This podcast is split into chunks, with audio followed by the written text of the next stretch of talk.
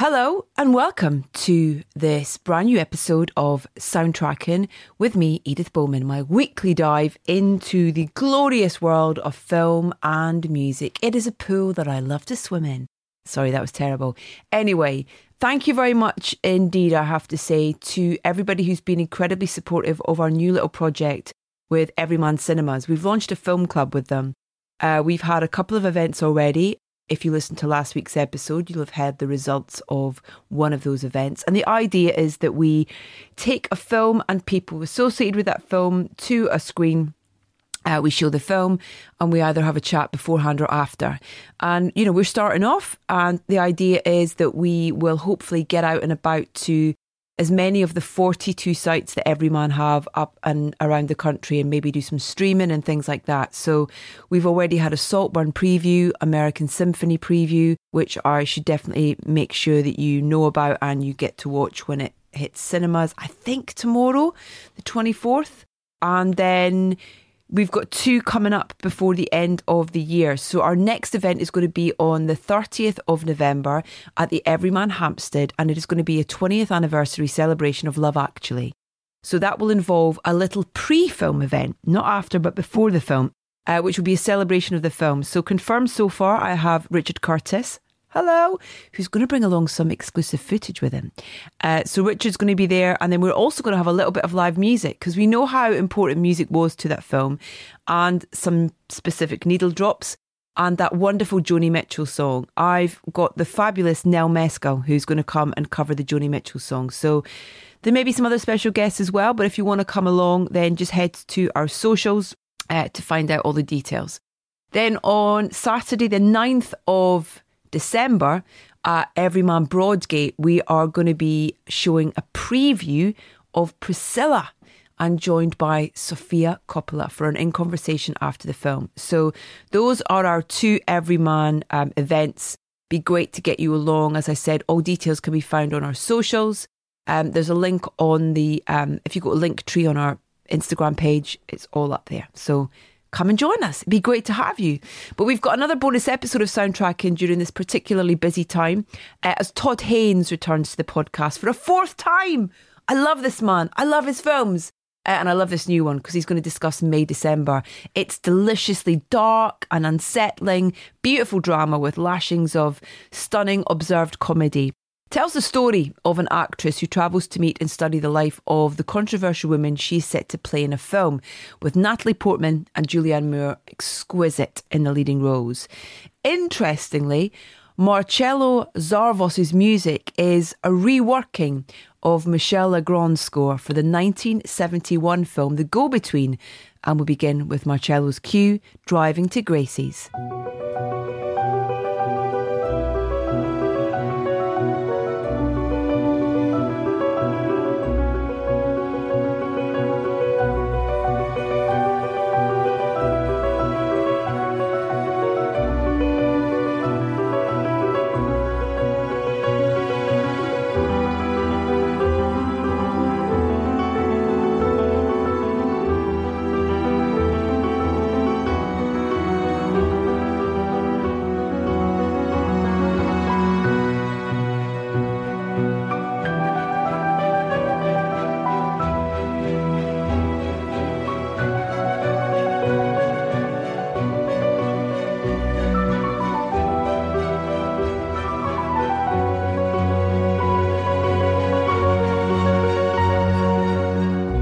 Hi, Edith. How are you? I'm good. How are you? I'm, I'm, really good. I'm really sorry I'm not there in person. No worries. Listen, I want to say thank you first of all because this is your fourth visit to Soundtracking, and it's it's so great because not many people have that repeat with us, and we're so grateful. But it's just testament to how kind of prolific you are with your storytelling. So it's wonderful to have you back. Thank you so thank much. You. Thank you. It's a pleasure. Oh man, I had a great time with your new film, May December. I really like when I go into things trying to avoid noise around it. So you just yeah. try and kind of step in, you know, as blind as you can be, really, to kind of fully experience it. And um, I didn't really know what to expect at all. And I laughed a lot. Uh, I just thought it was so unique. Um, I feel like I've not seen anything like this, just in terms of the way that you've told the story. And so much of that is through the way that you've used the music as well. But congratulations, first off. Thank you, Edith. It's so cool. Thank you. How did this story kind of come to you? And what was the what was the appeal for you to explore the story in these characters? The, it came in the most um, consummately conceived script that I'd read in a long time. And one of the reasons, Edith, we've been able to see each other more frequently as I've been making movies more frequently. All the films that I began my career with, I I wrote and directed and did the research and I loved that process. I still love the research and all of the process that still goes into films that I don't write, that I don't initiate. Mm.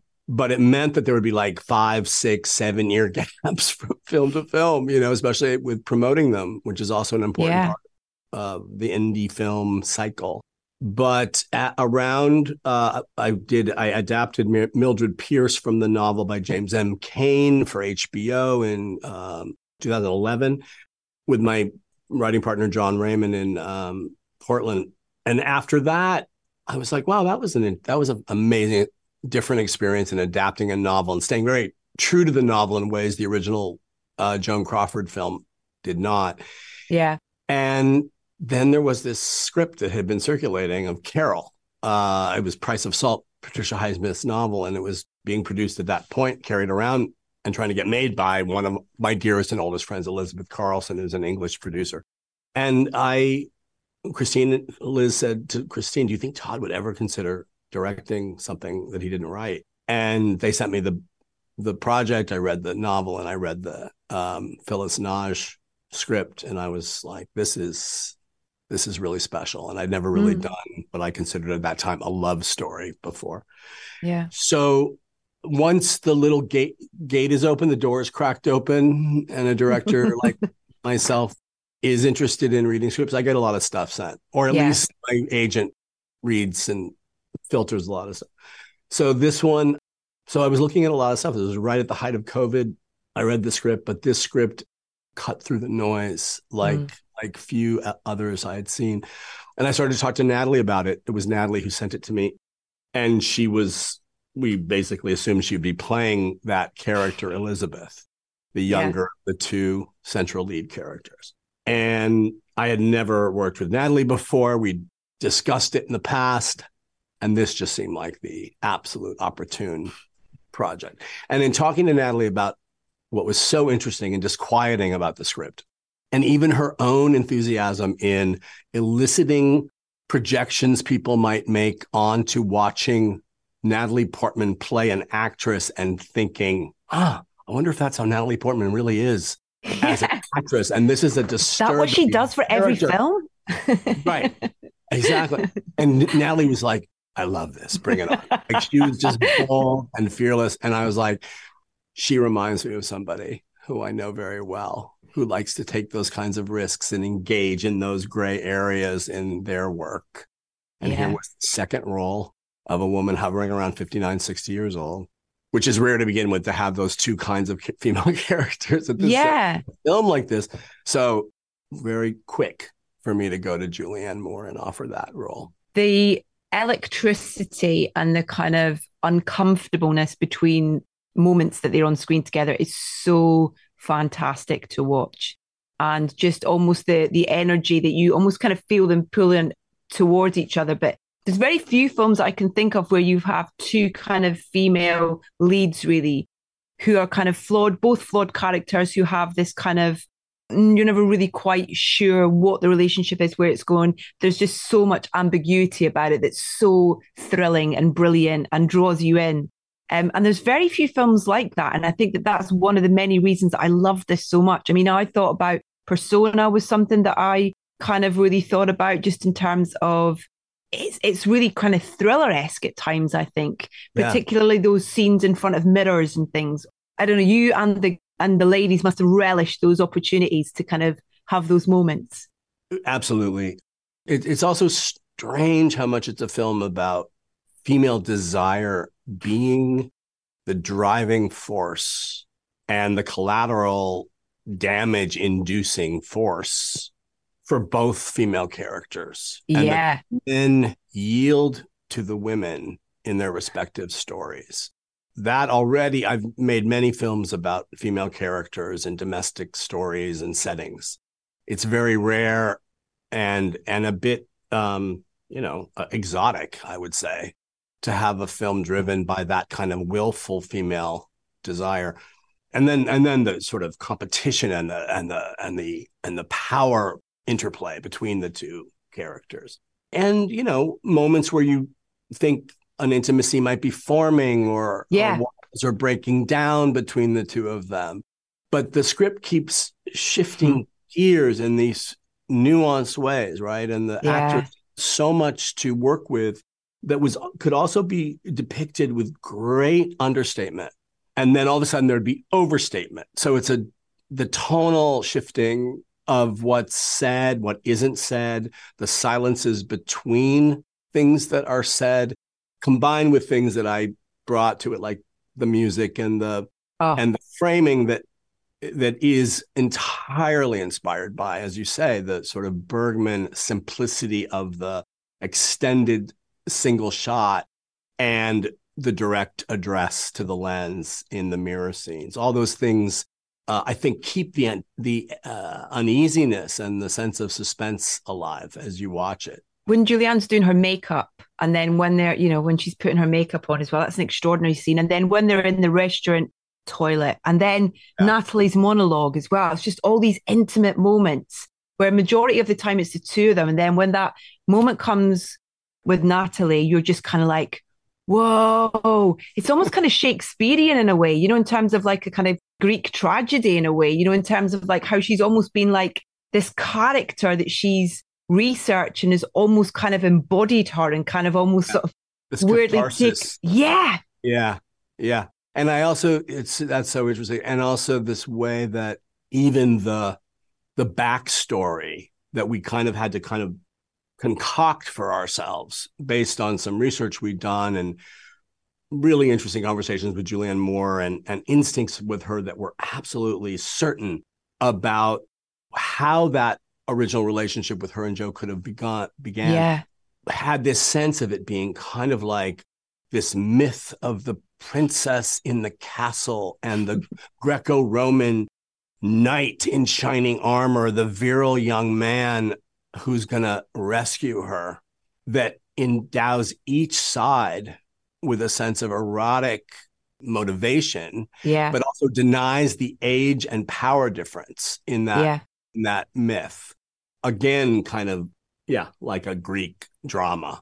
We all have myths about our relationships and our narratives of who we are or were when we met our partner and blah, blah. And this is a particularly deranged one, of course, but but I think the, the whole movie revealed to me, although this was an exotic case of all these extreme transgressions occurring, I loved how it was also about how how we survive by denying our choices and willfully never looking back and questioning them, even when we're not happy in our lives. Yeah. I mean, you have that wonderful scene with Julianne and Charles, you know, where he's kind of towards the end where he says, you know, he, he wants to talk about it, he wants to address it. And yeah. she's kind of like, she's kind of, she's not going there. Yeah. At all. And Charles is brilliant in this as well. What I mean, uh, not an easy character to get really in terms of, but I just thought he's, he absolutely smashed it out the park. Really, I thought it was just a great, yeah, he was the great final piece to the triangle. I think in a way, he was great. The music is so brilliant, and the way that it kind of stabs in, and I really mean this as a compliment. So please, I'm saying this ahead of it, but for me, it had those kind of, it had like a kind of, you know, like sort of certain music around TV movies sometimes can come in where it over dramatizes things did you in any way kind of lean into that in a way to add because i just feel it had that kind of in a good way you know i'm not kind of trying to no, diminish no. it but look but I, yeah talk I'm, to me about the music i wasn't thinking of tv movies or particularly in stylistic uh, terms making it because I, I i saw the film where that music where that score was written for the go between yeah just last year. I, I think I saw it when Whoa. I was. It came out in 1971. It might be more better known in the UK as an English film, but it in America it has not. It's just out, fallen out of circulation. It's a Julie so, Christie film, yeah. Yeah, Alan yeah, Bates, yeah, yeah. Julie Christie. Joseph Losey directed. Harold Pinter wrote the script. It's a shocking film to not be better known. It was nominated for Best Picture. It won the Palme d'Or in Cannes. It, it was like a highly respected movie at the mm. time. I remember the post, the graphics in the newspaper for the ads. But I saw it on Turner Classic Movies last year. Uh, it's an amazing film, mm. but the music knocked my socks off. I was completely astonished by it. It's not like any score of a Losey film, any score I've heard Michel Legrand write. Yeah. As you say, it slaps you, or it not, however you said it, it, it is. It like slaps you silly right from the beginning of the film. And it puts you in a state of going, what is coming? yeah. You're reading, you're anticipating everything, right? Yeah. and I love that. That was yeah. just so exciting and juicy and strange, you know, and excessive.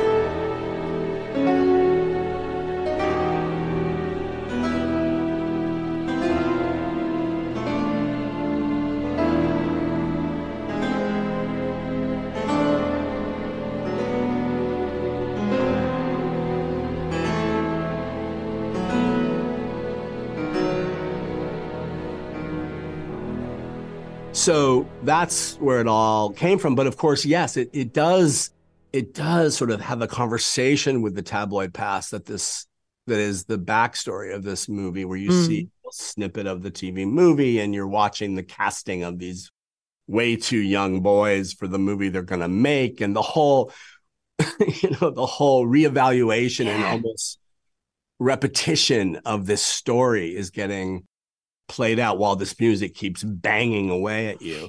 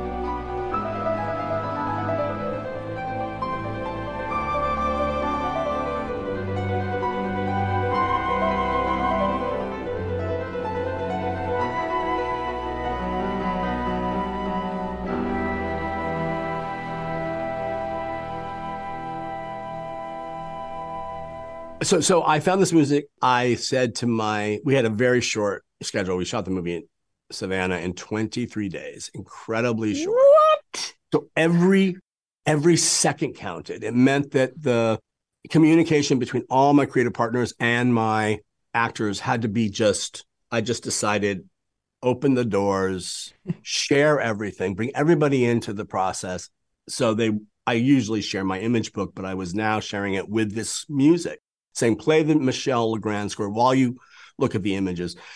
And then I just, on the plane to Savannah, I placed all the cues of that entire score through our script. Wow. As soon as we started to shoot the film, we played the music scene by scene by scene. When there was dialogue, we turned the music down so they could do their dialogue, turn it back up. So everybody was living and breathing this this this tone, this this this this framing together. And it also just brought us more closely together. The film ended up being one of the most joyous filmmaking experiences I've ever had. And I truly thought, this is so much fun. The movie is going to suck. because there's no way we could have this much fun. fun. right. Because, you know, we're all too, whatever, Protestant. Should it be this much fun? Yeah. We have to suffer for our art, whatever. But I thought, I don't care. I would not trade this experience for the world. It was so stimulating for everybody involved. The act, when it ended, we were all like, at the wrap party, it was like, I just don't want it to be over. I want it to keep going, you know. So the whole thing was a was a really excellent collaborative um, journey. So with that music, then was it an easy, you know, because you worked with um, Marcelo Zarvos to kind of, you know, yeah. what was the so you know you you you decide that, and this is very good a, question because I Marcelo Zarvos is one of the great composers. I loved working with him the last on my last on Dark Waters when I last worked mm. with him. He's an amazing uh, composer. As soon as I found the score, I sent it to, in pre-production. I was like, Marcelo, this is what we have to do, and he was like, holy shit, this is so amazing. Like it blew his mind. He was like, oh my god, this breaks every rule of what I've ever done in a movie. and I just I was hoping he would just send us little you know sketches while we were shooting and we could just play those and but we just the DNA of the film just got fused to that score, or at least yeah. that melodic signature so much. Marcelo added and wrote a, original music to fill it out, the tonal elements, and then he ultimately rearranged the Legrand composition, and we re-recorded it with the Prague Symphony Orchestra. Couldn't afford the London Symphony Orchestra uh, masters, and I wouldn't have wanted that. Like he, mm-hmm. Marcelo made it so much our own, ours, you know, yeah. absolutely written for and measured for this film. So that was a process for sure.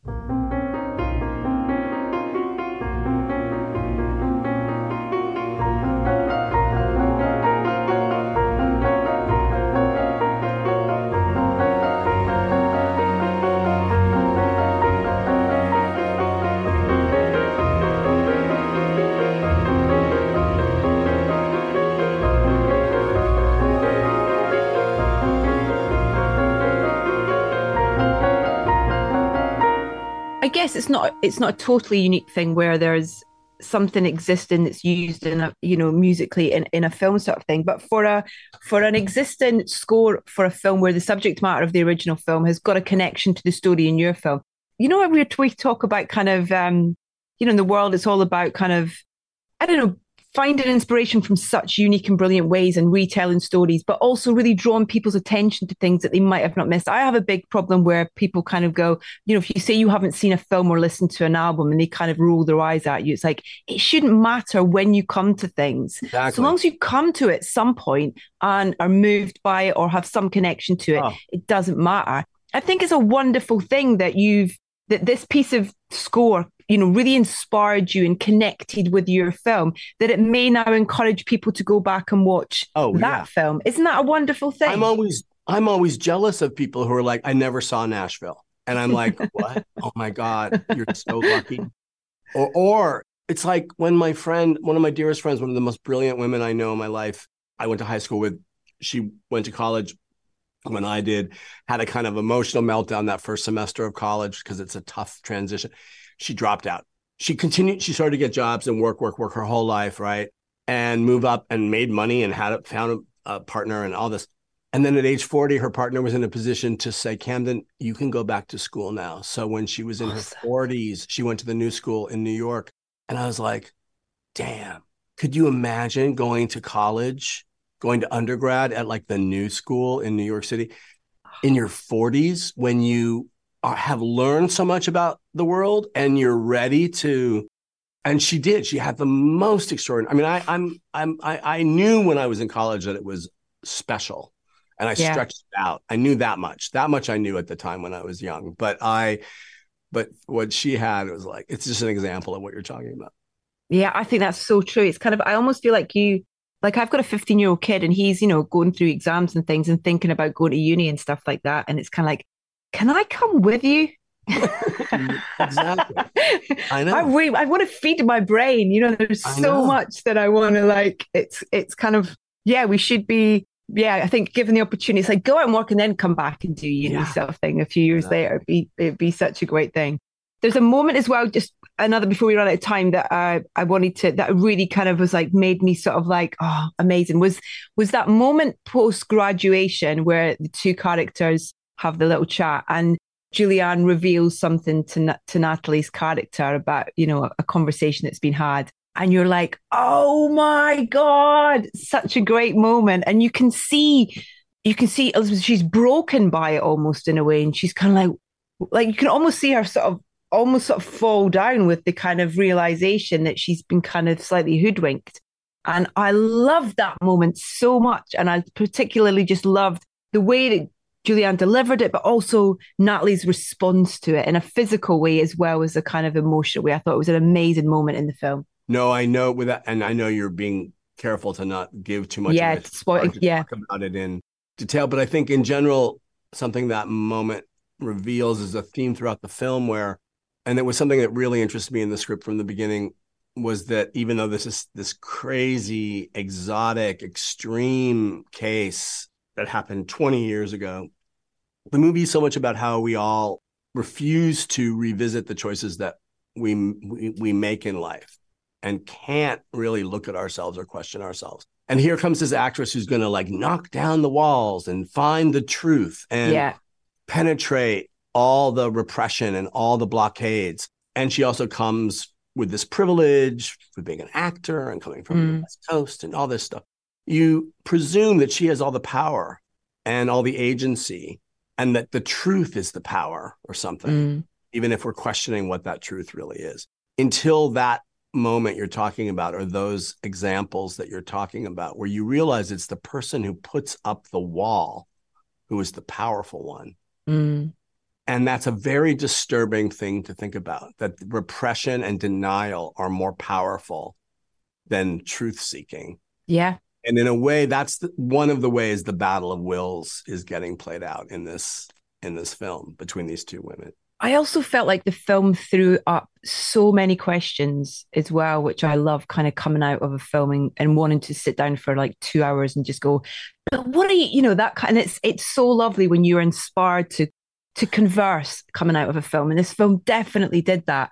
And, you know, whether that's about characters or, you know, the kids, how do the kids feel? You know, what yeah. are they going through? What's their response? Or, you know, how does she feel about that decision that they made? How does he feel about that decision they made and stuff? And it was just joyous to kind of feel that way. And and and I don't know if I don't know if that's a thing that that you go into a film when you start making it in terms of wanting people to ask questions at the end of your film. You you couldn't have posed the question more cogently to how I felt uh, when I read that script which made me want to make the film, which was awesome. that um, this is what cinema is to me.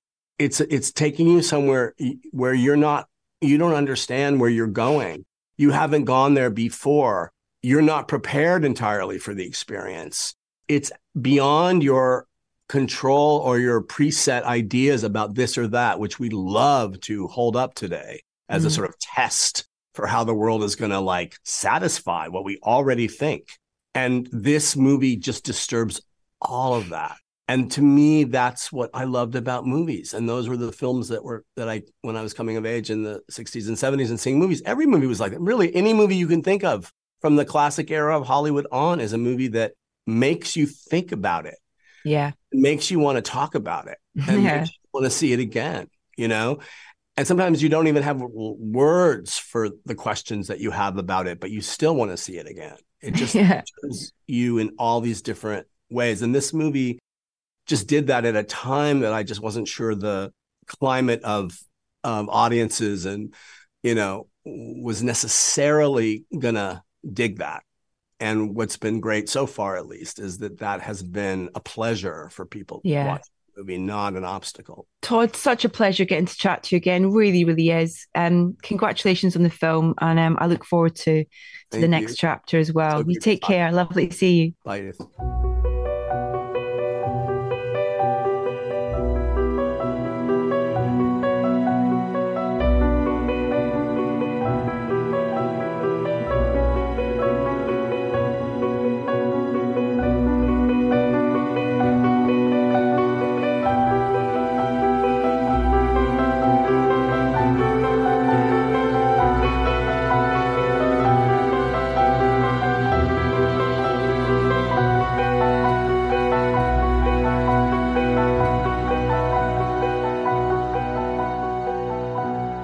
For Marcelo Zarvos' score to May December. That's Elizabeth Visits School.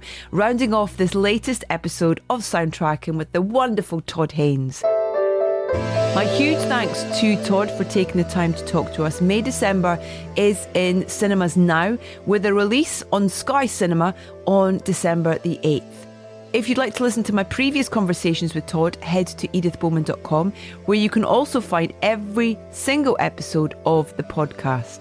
Follow us on our socials. We are at Soundtracking UK and we also have a YouTube channel where you can find loads of extra content from the regular podcast, but also exclusives, including my chat with Tom Hiddleston talking all things Loki Series 2.